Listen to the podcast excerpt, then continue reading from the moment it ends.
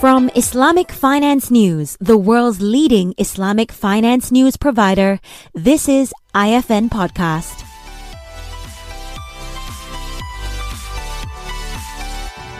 Hello, everyone. Welcome to the IFN podcast. My name is Nessreen. I'm the news editor at Islamic Finance News and your host in this episode. Today, I have with me Kemal Rizadi Arbi, the advisor on capital markets and Islamic finance at the Capital Market Authority of Oman. Thank you so much for joining us today, Kamal. Thank you for having me, uh, Nessreen. Uh, it's always good to be uh, with uh, IFN. So last month, the CMA proposed a uh, virtual assets regulatory framework for virtual assets or VAs and virtual asset service providers or VASPs in the country. Um, perhaps maybe to start off, if you could share with us a brief description of the framework, for instance, uh, what it covers, what are the objectives? Sure, sure, Nessreen. Um, now, as you are aware, um, um, I think the globally uh, there is this trend going towards digitalization, and Oman has actually taken the step uh, towards uh, introducing uh, the virtual assets uh, framework, similar to some of our regional peers in the GCC. Um, if you've seen some, I mean, if you look at it globally, uh, there is always this trend whether some countries are concerned about uh, digital assets. They some countries are actually totally banning it. Some are uh, embracing it, but um, uh, ensuring uh, precautions and ensuring you know certain parameters are in place. on in in in in the context of Oman we have decided to to embrace uh, digital assets. Uh, again, uh, this is one way of uh, uh, moving towards financial inclusion, and it's part of Oman Vision 2040. And there is also another uh, Oman Vision 20 digitalized digital strategy of Oman 2030. Um, if you've seen some of the other countries in the GCC, um, I think um, Bahrain is one of the early starters. They have a very good framework there. Uh, Bahrain, they were they were the lead, and followed by, of course, Dubai, and to an extent also uh, Abu Dhabi. Um, I think Saudi has yet to introduce their framework. So Oman is actually following suit. Uh, we are actually introducing ours. We are not a late starter, but um, uh, if you look at uh, Dubai, even uh, they they just set up their VARA, which is the Virtual Assets Regulatory Authority, uh, that was just set up this year, sometime middle this year, and they just issued their white paper also recently. So we hope to to actually issue a framework, uh, inshallah, before the end of this year.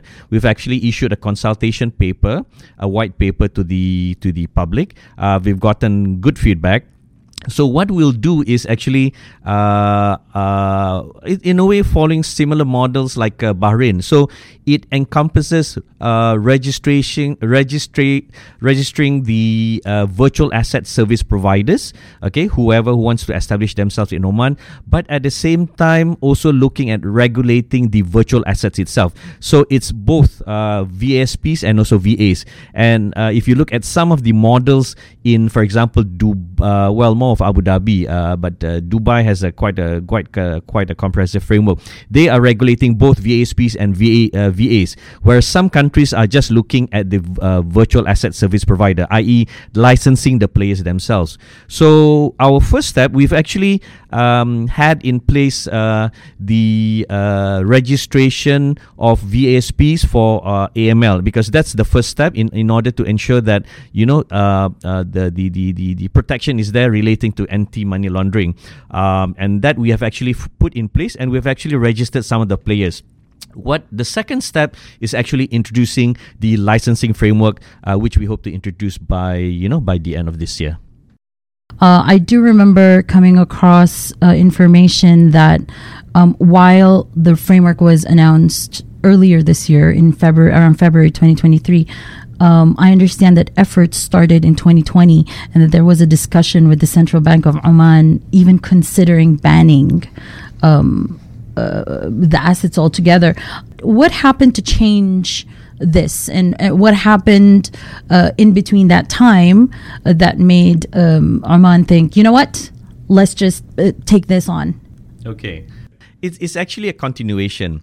Uh, in 2020, a task force was set up between uh, CMA and uh, the Capital Market Authority and the central bank. Uh, a bit of a, a, background: the Capital Market Authority uh, actually, uh, notwithstanding the name, actually looks at regulating both the cap regulating and developing both the capital market and the insurance sector, whereas the central bank looks at the banking sector. So somewhat a bit different than Malaysia, you know, uh, the other way around. Now, when 2020, when it started, task force was actually established. Uh, that task force was uh, also trying to see uh, whether, uh, as I mentioned earlier, whether uh, Oman should should should embrace digital assets or totally, you know, ban it altogether. You know, in like like certain countries in in other parts of the world. However, we had decided to actually embrace it. Now, that task force then was started to initially look at the AML procedures you know, uh, anti-money laundering uh, procedures and requirements. Because at the same time, uh, as part of VASPs, v, uh, in regulating VASPs, Oman will also be assessed by FATF, the Financial Action t- uh, Task Force, uh, looking at you know all the AML requirements. So that was the first step. So so 2020 was a first step. One, the decision the decision to actually embrace digital assets, and secondly, okay, we need to move on. So hence we put in place first the AML framework. Okay, and by uh, well, uh, actually, uh, by 2021, early last uh, 2022, then we came up with the registration framework for uh, VASPs for AML right? So so that framework is there in place specifically for any virtual asset service providers who wish to operate in Oman but there is the AML requirement. So we had actually set out and so we set out with that first so that was the first phase. In order to ensure the AML requirements are there, we will register them. We will check in terms of the all the you know uh, AML uh, procedures, requirements, uh, you know, looking at all the service providers, and then the next phase, then uh, we had we'd actually started in 2022 to come up with a framework right? Uh, so that it was not not a lag time, but it was actually a phase by phase approach, and uh, we also wanted to ensure that we are not not in any red list of FATF, you know, because it was a it's also another important undertaking for the country, and that would actually be done uh, this year or early next year. Sorry, yeah. Well, going back to the framework, and I just wanted to note this. I thought this was interesting uh, that uh, when it comes to what the framework covers and what it doesn't. Uh, digital representations of fiat currencies, securities, and other financial assets that have already been covered by other frameworks are not included here. Thought that was an interesting thing. Privacy coins are not allowed and other um, cryptos that you know enhance anonymity, um, and that also VASPs need to have a physical local presence. Uh, I, I'm basically I'm curious about how the stakeholders and the industry players feel about all of this since you got the feedback. What can you share with us? Um, we, um, I, I think we we can proudly say that we had very positive and good feedback from the uh, industry players, especially from the public. I think they were uh, they were also um, uh, I think uh, supportive in the sense that uh, again as a as a first phase you know uh, introducing uh, digital assets in Oman um, in terms of privacy coins I think um, it, at the end, you, you know how privacy coins work, right, Nessreen? Um, I think uh, at the end, we need a bit more disclosure and transparency. Uh, n- notwithstanding, we would like the framework to be facilitative, open, and and and um, attractive enough to to to actually encourage uh, more players to, uh, especially international players, to come into Oman. Uh, but but I think uh, other than that, except for privacy coins, I think um, everything will be actually be under the CMA. Uh, now, of course, when it relates to any form. Okay, so when it comes to the issuance, uh, trading, uh, uh, you know, for in investments relating to crypto assets, ICOs, initial coin offerings, uh, tokens, uh, the trading investments that will actually come under the CMA. Uh, but when it comes to those for those form of assets are being used as a form of payment, then of course other regulatory authorities would need to come in, including the central bank, uh, when it relates to uh, a form of payment. So uh, so as a first phase, I think uh, there there is some uh, uh, uh we need to be a bit more cautious. hence, privacy coins was was not something that we want to take up for now. And I think that we had good good feedback from from the public itself. You know, and everyone is actually keen to actually come in. I can imagine. Well, let's talk about the Islamic finance part of it. What are the implications on Islamic finance? Maybe you can give us a, a snapshot of um, Islamic fintech and Islamic finance in this particular sector in Oman. Hmm. What can you tell us? Now, one of the things as uh, as a regulator and also an authority developing the financial market, we are always keen in wanting to introduce uh, an alternative financing uh, platform you know? Uh, you have the banking sector. But at the same time um, you need to introduce some other uh, funding mechanisms uh, alternative funding mechanisms uh, for the country for the companies you know for the people. Uh, and that is one of the agenda of of, of uh, enhancing financial inclusion. Now enhancing financial inclusion is a key component of Islamic finance right? Uh, because we need to bear in mind that at the end, uh, uh, introducing all this financial instrument is a means to an end right uh, you need to connect it back to the real economy because it's a means to the end in order to provide this alternative uh, financing for for for for the companies for economic development right uh, hence connecting back so it's not something which is just uh, standing in vacuum so um, at the same time you are we are introducing alternative financing uh, uh, a mechanism in order to diversify the financial market, uh, in order in, in at the same time to uh, uh, diversify, you know, away from the systemic risk of the banking sector itself. Now, if you look at at the whole, let's talk about the about the region in the in the GCC. Uh, now, during the oil crisis, uh, during the COVID uh, car- crisis, um, uh, you see there is a lot of efforts by the governments in the GCC uh, to diversify the economy, uh, especially away from the oil and gas sector. Um, I think you've seen that in Saudi and, and other uh, countries, including Oman, and and uh, the and they had actually introduced Oman Vision 2040, and some of the sectors uh, as part of the national diversification is to look at other sectors. for example, manufacturing, tourism, logistics, fisheries, and uh, mining. You know, those are other those are the sectors which which is part of the country's diversification program. Now, when you diversify. Um, at the same time, you need to actually build the SME base, right? Uh, SME base, the entrepreneurs, uh, in order to actually build those those industries, in order to diversify the economy away from the from the from the current oil and gas sectors. So but building up the SME base, they need financing.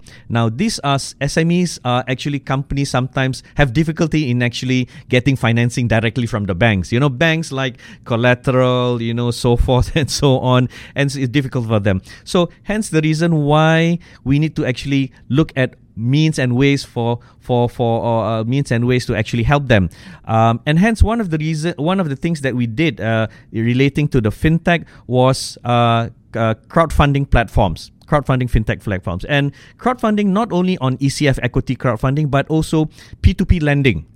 Okay uh, both platforms actually comes under the CMA and P2P lending uh, is a good way of providing that alternative fund financing to some of these SMEs, especially in relation to supply chain financing, invoice financing, uh, and, and and in in a way, I think uh, I, I, was uh, in another event uh, previously. It's it's part of embedded finance embedded finance which relates back to islamic finance. So so here you have an integration of uh, of a financial uh, uh, of a financing method within a non-financial uh, uh, uh, platform you know without go- having to go back to the banks.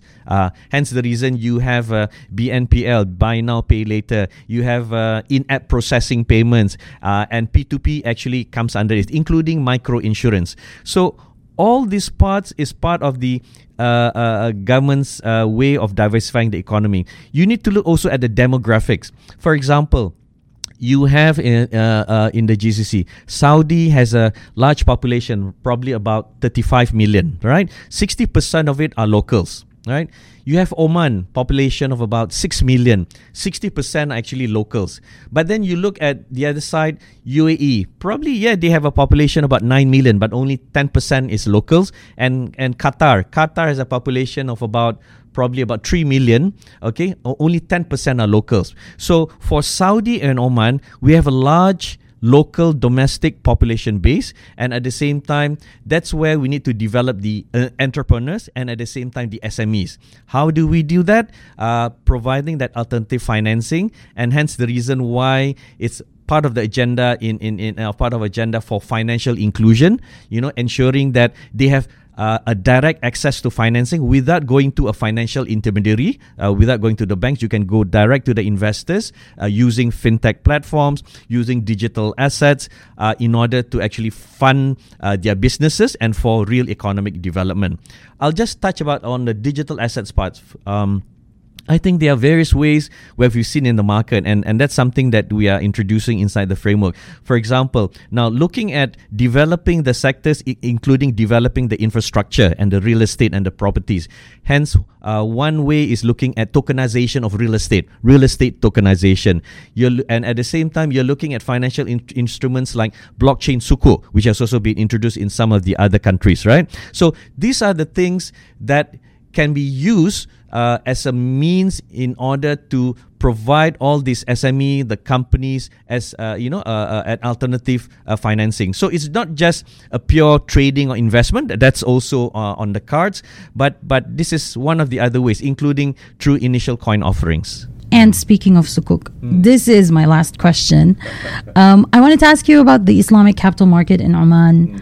Um, I mean, we've seen a lot of activity in the past three years alone. And of course, um, we are expecting um, a sovereign sukuk issuance coming up. In general, what can you tell us about uh, where the Islamic capital market of Oman is headed? What is something that's exciting about it that we can look forward to? Any trends that you think uh, are coming up or that you hope to see from the market? Yes, um, well, as as part of the uh, government's, uh, I, I cannot speak directly on behalf of the government, but uh, this is being handled by the debt management uh, office of the Minister of Finance. So yes, this is as part of the government's uh, continuous efforts. One, uh, not not so much to raise funds, but uh, similar to what Malaysia did in order to develop the depth and, and breadth of the domestic bond and sukuk market in Oman itself. So so there will be continuous uh, issuances, you know, of such instruments in the market itself, and and hopefully there there will be one soon uh, coming out, uh, you know, uh, poss- probably before the end of the year. But um, I think on, on Oman itself and especially on the CMA, uh, we've been involved in developing the Islamic capital market from the very beginning, since the introduction of the Islamic banking and finance uh, in 2013. Um, from there, you know, uh, a lot of uh, sukuk issuances have been uh, uh, established, issued in Oman, both in, in terms of uh, sovereign sukuk and also the corporate sukuk. Uh, I think you've seen a lot of uh, structures in place. We've issued the first perpetual sukuk. Uh, we've actually uh, in Oman we've allowed also multi-currency sukuk, both you know whether it's US dollar or Omani rial. You know, and we've also had the first retail sukuk also in Oman. So so I think within the span of ten years, I think that has been quite an achievement. Now, if you look at in terms of percentage, um, now on the banking side, Islamic banking assets uh, represents about 16%, you know, of, of the banking, uh, total banking assets. Capital market is roughly about 12%. Uh, and then at the same time, because we also regulate the takaful operators, uh, that's roughly about uh, uh, about fourteen percent of the takaful premiums uh, uh, in in Oman. So so you see if you see that. Um, looking at both the banking, capital market, and takaful, uh, the percentage that has actually grown over the the last 10 years i think that is uh, i think quite an achievement by itself. I mean we can't compare malaysia. Malaysia has been there for the last 40 50 years. But uh, you know uh, i think uh, it's it's it's not so bad. Uh, so y- we are seeing more issuance of sukuk i think it's, it's always a uh, it's always a question of educating the market awareness you know uh, from from 2013 some people do not know what is a sukuk uh, but now they understand they can actually use a program they can use it as part of their project development you know going into phases uh, depending on the structures you know uh, you know not not everything needs to be hard assets uh, in, in, that sense. So so we've seen that they take up growing um, and we we as part of further development um, I mean, we are introducing uh, a form of master plan uh, in terms of developing uh, the bond and sukuk market. Uh, hopefully, it will be coming out soon. And this is developing the local currency bond market uh, and bond and sukuk market in Oman. that's something that we are looking at. At the same time, um, we will also be issuing a new bonds and sukuk regulation and update of the framework in order to make it more facilitative and efficient. you know, in terms of the time process. Uh, uh, you know, uh, for, for example, private placement. Um, it could be quicker. It's just a one day approval uh, in terms of um, you know prospectuses uh, it could just be in english only. So because we understand the needs of the private sector at the end there's only two things that the private sector actually looks at time and cost right? Time and money. Yeah, so if those two we are able to actually uh, uh, uh facilitate then it's something uh, positive from the market. At the same time the new bonds and sukuk regulation will have something relating to the esg sustainable financing framework. So this is something that we like to introduce. Now the question is of course more more the take up. Uh, again, sustainable financing is something that a lot of countries is pushing, but on the ground realistically realistically is the question of also the cost you know and, and the time of actually issuing such uh, instruments but then again those framework will be in the new bond and sukuk regulation so so that will be something coming out uh, hopefully next month inshallah excellent Thank you so much for that. We we truly look forward to it. Is there anything you would like to add? That was my last question. Um, I think the only thing, Nessreen, um, developing Islamic finance, um, you know, we we need to see.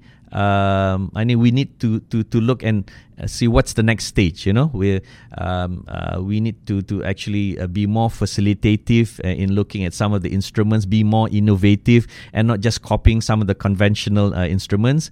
Um, again, at the same time, what I've mentioned earlier on, all these instruments are not just something as you know being issued in vacuum. Um, it, it's it's always linked back to the real economy. It's a means to the end in order to develop develop, uh, you know, a more just and pro- prosperous uh, society, you know, uh, and for the ummah, uh, inshallah. Absolutely. Thank you so much for that. Well, that's our time. Um, again, I'd like to thank you for uh, joining us today. I know you have a very busy schedule. Thanks for dropping by. Thank you for having me, Nessreen, again. Thank you. Thank you for listening. For more discussions on the Islamic finance industry, log on to www.islamicfinancenews.com. You can also listen to IFN podcast on your favorite platforms, including iTunes and Spotify.